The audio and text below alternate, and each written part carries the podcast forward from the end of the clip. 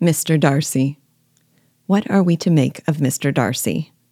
The narrator informs us of how Mr. Darcy captures the admiration of the crowd by his fine, tall person, handsome features, noble mien, and the report which was in general circulation within five minutes after his entrance of his having ten thousand a year. And thus alerts us with her sarcasm of the superficial standards by which their good opinion is formed.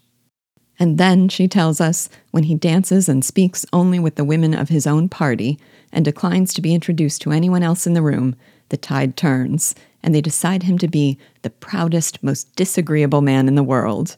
And we are thus shown how fickle their good opinion can be when their feelings are hurt.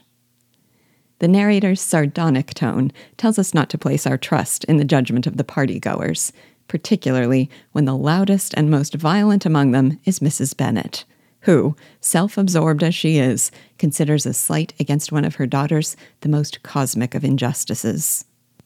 But we do like Lizzie, and we feel the slight on her behalf, especially in light of the painful particulars. Darcy is scornful and haughty in his expression. Quote, She is tolerable, but not handsome enough to tempt me. I am in no humor at present to give consequence to young ladies who are slighted by other men.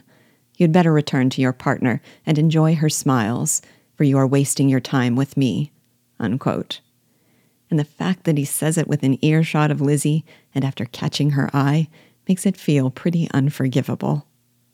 So, is Darcy intolerably proud? Can anything be said in his defense? Jane will always find one, and she protests that he did speak to someone at the party, though Mrs. Bennet argues it was only after he was spoken to and reports that Miss Bingley told her he only really talks to his most intimate acquaintances, with whom he is said to be remarkably agreeable. Charlotte Lucas feels sorry for her friend Lizzie, but she forgives Darcy's pride because, she says, he has an excuse for it. In her view, a man with family, fortune, and everything in his favor has a right to be proud.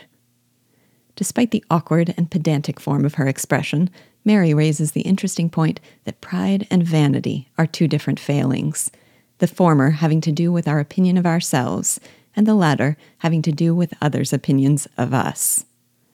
But perhaps the most important reaction to Darcy's affront is Lizzie's. She certainly takes offense. She has no cordial feelings for her critic, and she feels safe in assuring her mother that she will never dance with Darcy.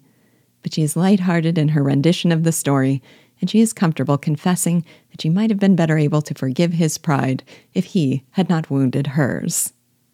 So, what are we to make of Darcy? It's hard to say, but my attention too is captured.